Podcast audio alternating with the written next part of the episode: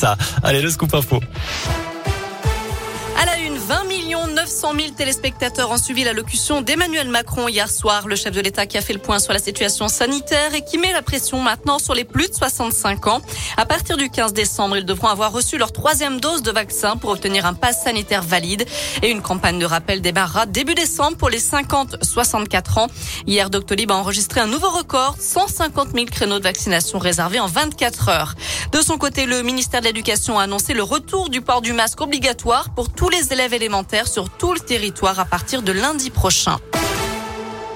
Dans l'actu local, un prédateur sexuel interpellé après une tentative de viol et d'agression dans la Loire. Cet homme de 27 ans, originaire de Firminy et résident dans le Puy-de-Dôme, serait passé à l'acte en septembre 2019. À l'époque, une plainte avait été déposée par une jeune fille de 18 ans qui expliquait avoir été victime d'une agression sexuelle en gare de. Elle décrivait un individu dont le visage était masqué. Des traces ADN avaient été relevées. Il y a cinq mois, des faits comparables avec le même ADN ont été répertoriés dans le Puy-de-Dôme. Et finalement, c'est en septembre qu'il a été identifié à la suite d'une procédure pour exhibition sexuelle ouverte en Auvergne. L'individu a été interpellé avant-hier à son domicile, placé en garde à vue.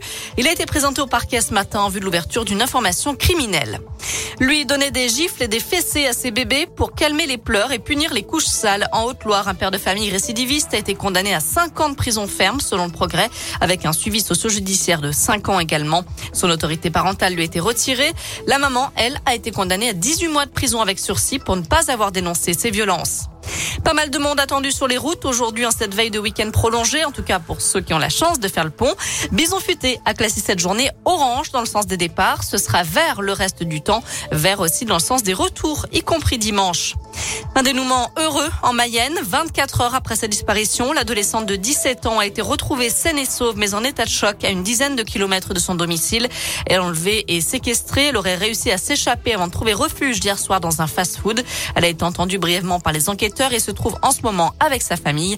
Le travail des gendarmes se poursuit pour trouver ses ravisseurs. Autre agression, celle de Kera Amraoui.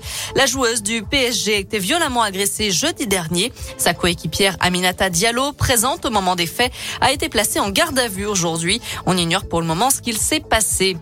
Enfin, ce soir, il y a du foot à suivre avec la Ligue des champions féminines. Les Lyonnaises reçoivent les Allemandes du Bayern Munich à 21h ce soir. Ensuite, elles recevront le PSG dimanche en championnat et puis elles iront en Allemagne mercredi prochain pour le match retour à Munich. Voilà, vous savez tout pour euh, l'actu de ce mercredi. Côté météo cet après-midi, normalement, Météo France nous annonce encore de belles éclaircies. On attend toujours, hein, c'est plutôt gris et nuageux pour le moment.